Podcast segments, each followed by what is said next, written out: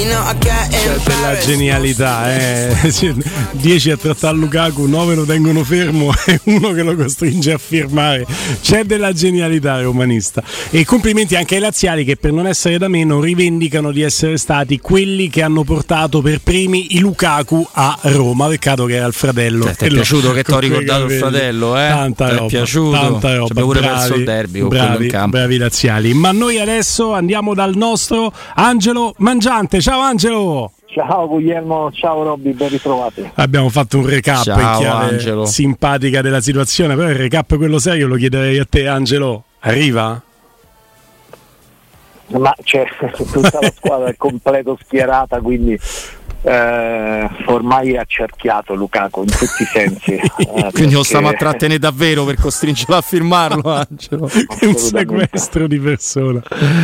Però si è verificato quello che più volte auspicavamo, la presenza della proprietà nelle trattative. Io su questo punto secondo me ehm, la Roma dovrà programmare anche il futuro del mercato, adesso se n'è andata, se ne sta andando l'ultima sessione diciamo estiva e poi se ne riparerà per le prossime, però quanto abbiamo avuto proprio la, la riprova di quanto sia importante per non uscire dalla trattativa avere i proprietari che addirittura poi adesso perché è in corso la stesura dei contratti portano la, mh, la nuova CEO e c'è anche la conferma no, di quanto sia sempre più dentro le trattative del calciomercato, portano la, la responsabile anche del, appunto dell'aspetto proprio contrattuale no, che è un, un altro professionista che lavora all'interno dell'organigramma.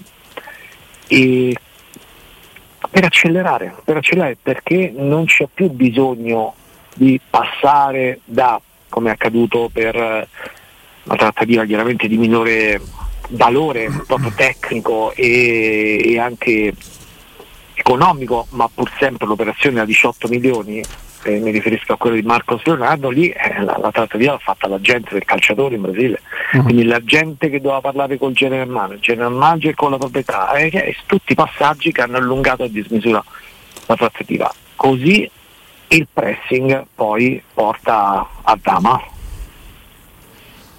E quanto è importante? E quanto è importante Adama serve, quindi eh, eh, Angelo che, che poi secondo me è una cosa su cui è importante avere a che fare con te seguire i giornalisti giusti le televisioni giuste anche nel capire che per quanto si, si cerchi di spettacolarizzare il calciomercato no, nel 2023 quindi descrivere live una trattativa per cui poi a un certo punto per il fruitore medio diventa come un continuo ritornare indietro, no? Perché sembra ok, tutto fatto col Chelsea, adesso tutto col giocatore. Manca? Manca, mentre invece Angelo non è una cosa ovviamente si porta avanti così.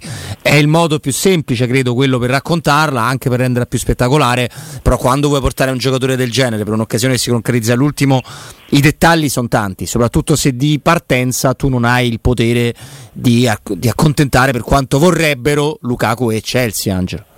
Sì, anche perché poi c'è un Inter no, che porta avanti la trattativa che comincia dalla volontà dei due proprietari, perché questa operazione poi ha avuto una strada che appunto sta portando al buon fine, perché intanto questo affare lo hanno voluto le due proprietà, le due proprietà americane, che hanno deciso che nell'interesse comune il Chelsea ha avuto a un certo momento timore che Lukaku rimanesse in carico al club, depauperando poi il valore del calciatore, perché nel momento in cui rompe con l'Inter non va in porto lo scambio con, eh, con Vlaovic, c'è una telefonata al Milan, ma il Milan non può supportare perché ha comprato tantissimi giocatori la, la trattativa eh, e poi sarebbe stato complicato anche per Lukaku. C'è la questione araba che eh, viene rifiutato dal calciatore, al contrario di quasi tutti, perché vuole sentirsi ancora al centro di un progetto serio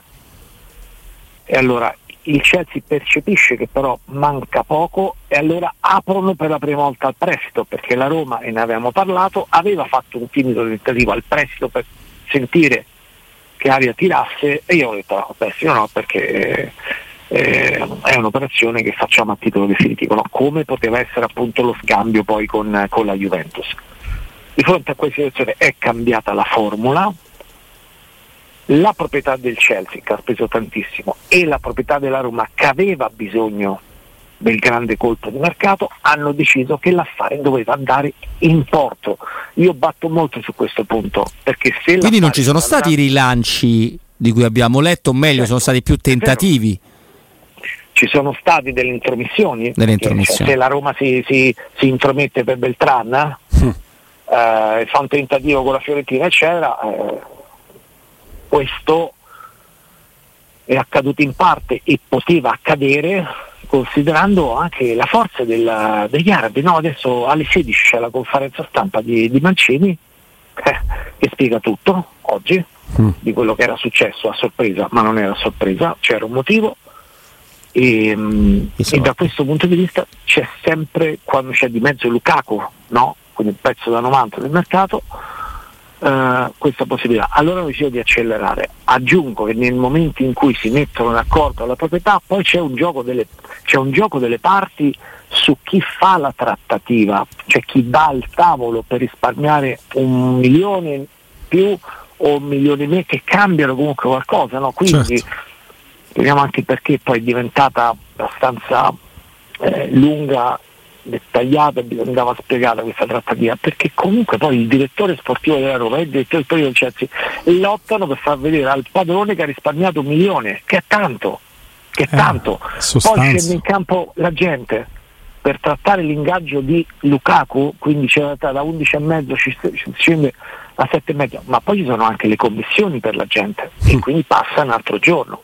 Ecco perché poi alla fine adesso si arriva alla stesura di contratti ma insomma sono state giornate belle toste. Anche perché la Roma che ha questo agreement eh, a cui deve comunque tenersi, a tenersi con eh, la UEFA, eh, potrebbe avere un bisogno maledetto stringente di andare a risparmiare su una voce, per esempio, di ingaggio eh, e la possibilità invece di andare a calcare la mano su una voce che invece ti dà più libertà di movimento. Ci sono dei cavilli tali in una trattativa come questa che era impensabile, come avevamo anche fantasticato colpevolmente noi stessi, immaginare di poter portare a casa il giorno stesso della, della trasferta del, del, buon Ryan Friedkin eh, in, in, quel di Londra eh, la, la, trattativa. In realtà, se vogliamo, è proprio seria questa trattativa e la testimonianza che è seria sta in questi tre giorni di chiacchiere che stanno facendo.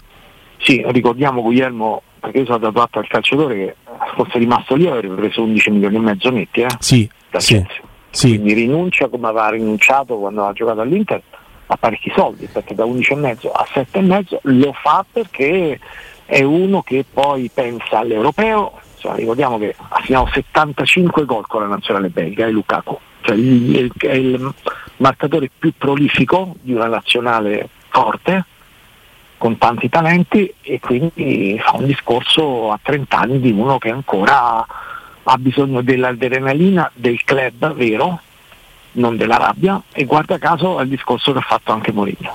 E ti dico Angelo, coinvolgendoti su questo, non faccio un passo indietro sul fatto che dal punto di vista umano Lukaku mi lasci delle perplessità perché ho visto come si è comportato altrove, però da un punto di vista professionale quello che hai detto non può non essere rimarcato e sottolineato.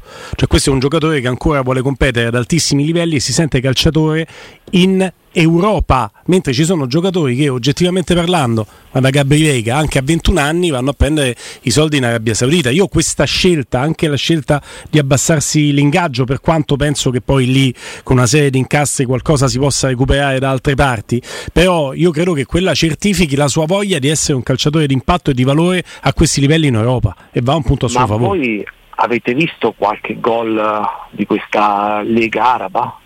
Eh, purtroppo qualcosa, sì, qualcosa purtroppo sì, sì, Angelo. Non benissimo, diciamo. Mi sono tolto qualche piccolo dubbio che, che mi era venuto, no? Nel senso, eh, certo che stanno diventando forti, inizia a essere una linea competitiva, ho visto un po' di gol e ho capito che non è, non è, non è, calcio, cioè non è, non è, calcio vero, non ci sono i contenuti tecnici. No, ancora, ancora no, poi loro hanno la speranza ovviamente di, di, di, di riuscire a trovarli tra eh, tutti questi campioni che prendono, però insomma, non lo so, l'unica cosa che forse può spaventare legittimamente è che è un percorso lungo, non è soltanto quest'estate gli è presa così e magari, e magari la prossima. Angelo, a questo punto il famoso volo presidenziale fissato per domani alle 11 eh, nutre speranze di tornare con un, un alt- anche con Lukaku cioè, ormai ci, dovrebbe essere questo o poi si può slittare cioè, quale, ci dovremmo essere Angelo? Sì, con, sì, la sostanza è questa, la sostanza è questa, poi un'ora più, un'ora meno cambia poco Robby, la, la sostanza è che, che ci siamo, ci siamo, quindi la sostanza è che Lukaku a mio avviso sarà in panchina contro il Milan. Ecco, questo ti volevo chiedere Angelo, è chiaramente un generatore di entusiasmo per una Roma da un punto in due partite enorme anche per lo stadio, l'effetto che ti può dare vedere Lukaku presentato all'inizio della partita, l'effetto che ti può dare anche, immaginavo e fantasticavo con Robby, l'idea di vedere Lukaku a mezz'ora dalla fine alzarsi per il riscaldamento, pensa all'Olimpico che diventa. Esatto, esatto, no, no, centrato il punto eh, trasmetterà e deve trasmettere l'energia anche ai suoi compagni di squadra. Quando arrivò Battistuta io me la ricordo quel, quell'anno perché allora tra l'altro viaggiavamo con la squadra, quindi avevo fatto tutte le trasferte della Roma attac- accanto ai giocatori, ma proprio una, un seggiolino dietro, c'erano quelli della squadra e poi a seguire gli inviati. Mi ricordo quando uscivamo dal, dal, dalla scaletta dell'aereo e c'erano tutti, sai come sempre, no, gli operatori di, di, di, su pista, Fiumicino, eccetera, eccetera. Scendeva per primo sempre Batistuta, dietro tutti i giocatori ed era come una sorta di scudo quell'arrivo di Batistuta in ogni occasione, mm. quando usciva dal sottopassaggio della, dello stadio, in, poi in, in, una situazione che poi è stata presa nel tempo da Toppi nella Roma, no? ma quell'anno era soprattutto Batistuta l'uomo nuovo, no? il messia, quello che risolveva tutte le, mh, le, questioni, cioè trasmettendo una carica a livello di personalità perché era arrivato all'età credo di Lukaku. A che anno era arrivato Battistuta? Quanti anni aveva l'anno dello scudetto della Roma? 32, classe 69, 32. arrivato nel 2000, quindi 31. Beh, in condizioni fisiche. Però eh, eh, se parlare di toste. ginocchia in quel caso lì è un esercizio no. di stile, eh, Angelo, non c'erano più. Eh. Guarda, ho raccontato tante volte proprio dal campo, perché stavo accanto a Capello, che eh, Battistuta si avvicinava. Cioè, mister, fa male, esco.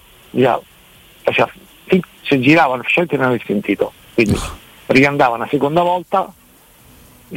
Fa male mi fa male continua continua continua. Non, non lo tirava fuori.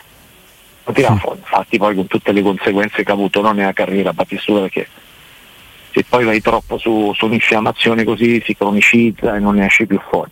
Però al di là di questi ricordi, però secondo me l'effetto Lukaku è l'effetto di Battistuta, cioè può portare a trasformare, a far sentire più forti gli altri giocatori. Però ecco, uh, partiamo dal presupposto che non può essere Lukaku la panacea di tutti i mali, eh? no. nel senso che qualcuno si deve dare una svegliata.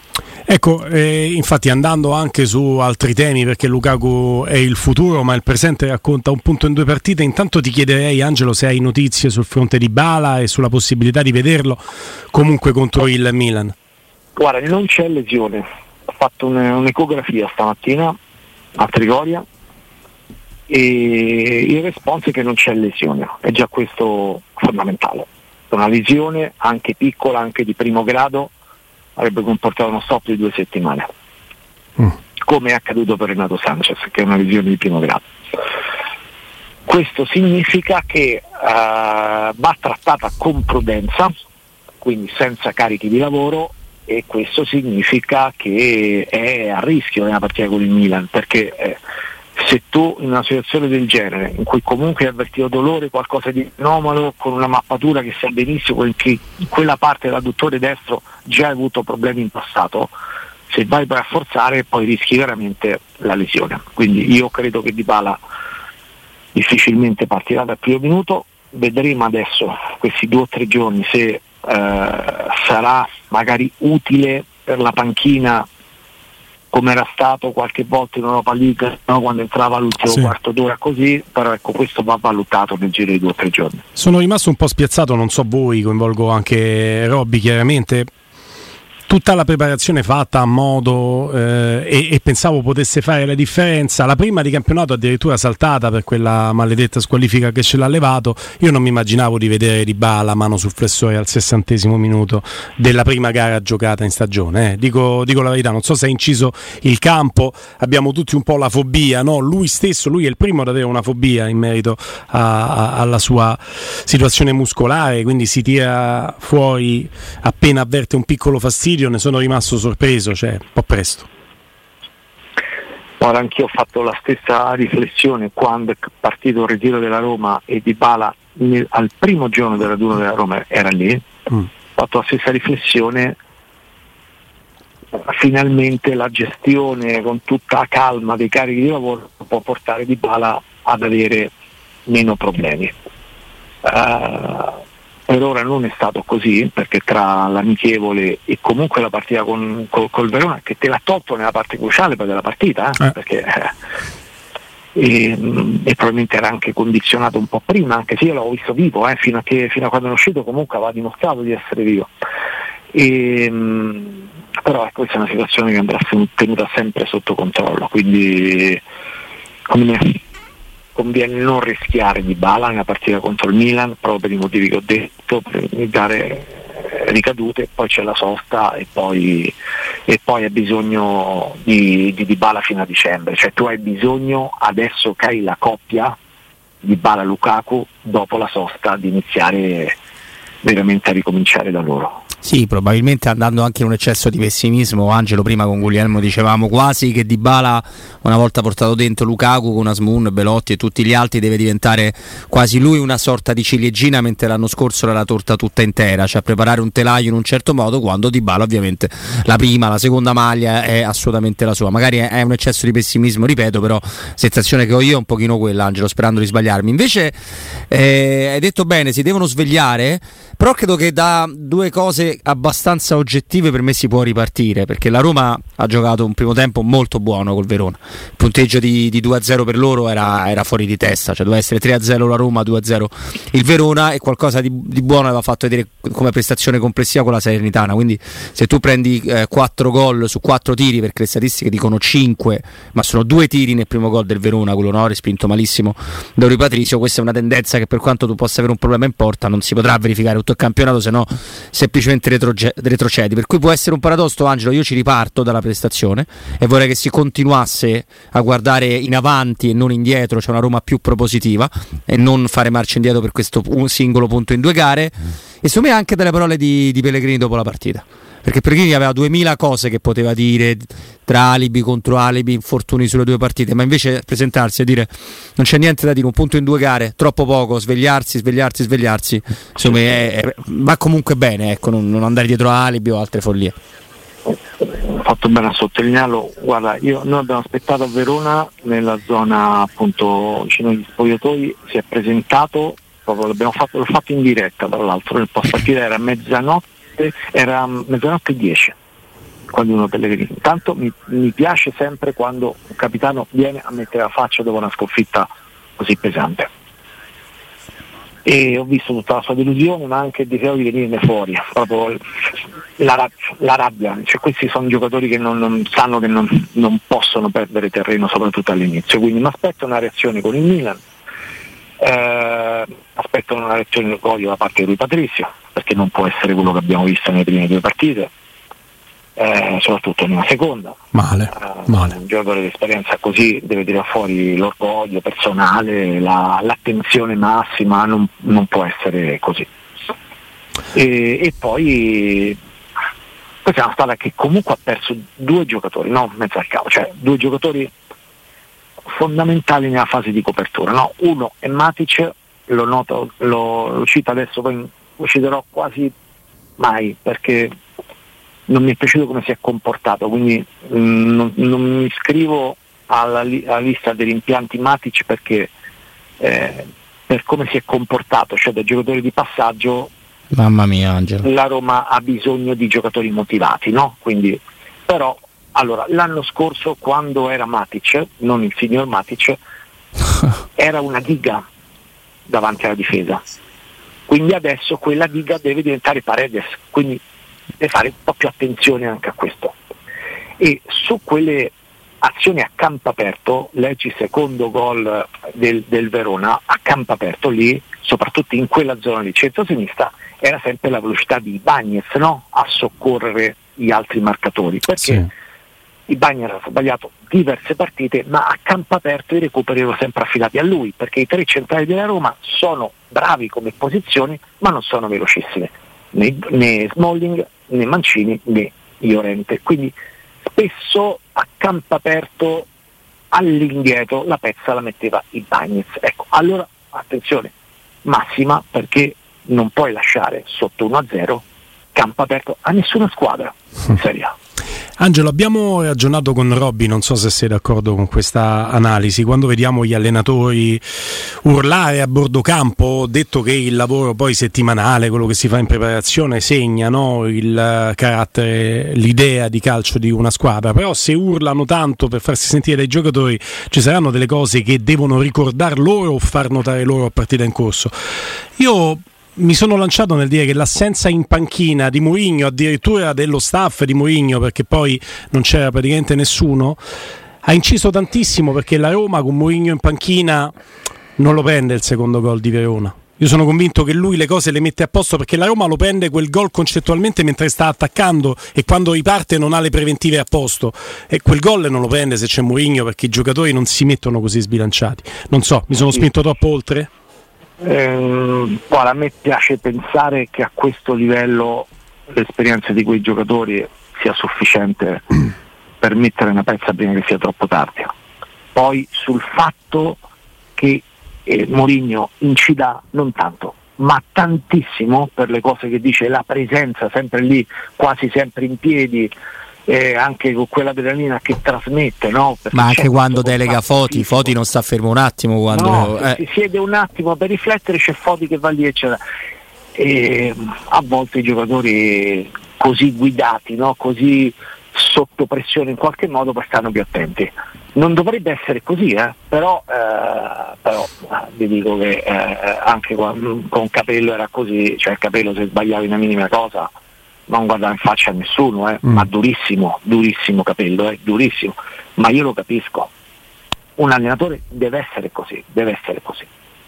Cioè, non c'è dubbio. Credo che torni anche Foti venerdì, no? C'è tutto lo sì, staff. Penso eh, di sì, sì, sì. finito la squalifica anche lui. Eh, eh, allora, finalmente si potrà avere lo staff della Roma al completo. Eh, si sa nulla di Zaleschi, Angelo? Chiudiamo chiedendo di lui, che è stato insomma eh, un peccato vederlo uscire nel momento in cui a me non è dispiaciuto per niente il primo tempo. Eh?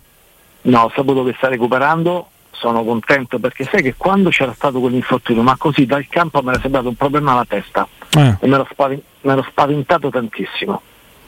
Eh, in realtà il colpo forte l'ho preso sullo sterno e mh, mm, quindi ha avuto un po' di problemi di stomaco eh, dopo quel colpo risolti per cui, per cui sarà a disposizione per la partita con il Milan.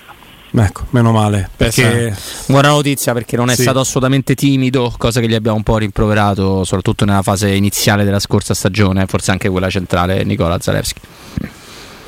E poi Angelo, pensavamo con Robby, ci siamo trovati abbastanza a convergere su quest'idea che eh, effettivamente, poi se Robby se, se invece Ma... ho capito male correggimi, è no, che potrebbe effettivamente essere il, il, titolare ideale a sinistra eh, Zaleschi nel momento in cui Spinazzola che ha difficoltà sui 90 minuti, non te le fa le partite intere, però può diventare un fattore quando gli chiedi di fare la mezz'ora finale e lui lì sì. rischia di diventarti un'arma impropria uscendo dalla panchina con la testa giusta. Sono assolutamente d'accordo perché nell'uno contro uno Spinazzola è quello, è quello che può fare la differenza quando è ispirato e se lo può fare eh, non, in 90, non in 104 minuti a 40 gradi. A Verona forse se ne è parlato poco, ma guardate ci sono stati quasi 40 gradi nel corso del pomeriggio e la sera c'era un caldo umido, un'afa pazzesca no, tipica di quelle parti durante l'estate. Eh, cioè non può permettere a un esterno di fare 104 minuti facendo uh, tutta la fascia. No? Mm. Il, con i cinque cambi diventa fondamentale la staffetta e questa strategia di far cominciare Zaleschi e mettere poi nella mezz'ora in cui si abbassa il ritmo e magari può fare ancora di più la differenza perché è una grande tecnica nel saltare l'uomo Spinazzola, ecco, questo secondo me può essere veramente una soluzione valida in più. Ti sei riempito di Autan? Eh, visto c'è stato due o tre moscerini in campo, una roba Con i giocatori sembrava la, la cosa, no? la, la, la palude ogni primo piano. Ma cos'è? Eh sì. sì, sì, infatti, sai che io non, poi non me ne accorgo tanto di queste cose perché le zanzare prendono le distanze da me, non lo so. Beato te, Vabbè, ma con tutti quei giocatori sudati e appiccicaticci, sai, eh, là eh, il parco giochi è all'interno del campo, effettivamente, non si può dar torto loro. Però ogni inquadratura in primo piano è inquietante perché tra zanzare, moscerini, mosche, idrovolanti ci stava caldo, la qualunque. umido, veramente afoso, impressionante, impressionante. Caro Angelo Mangiante, un abbraccio grande. Speriamo venerdì, sì, mercoledì, quando ci risentiremo, di, di, di commentare qualcosa di ufficiale. Eh, Assolutamente. Grazie, Angelo. Grazie, grazie Angelo Mangiante.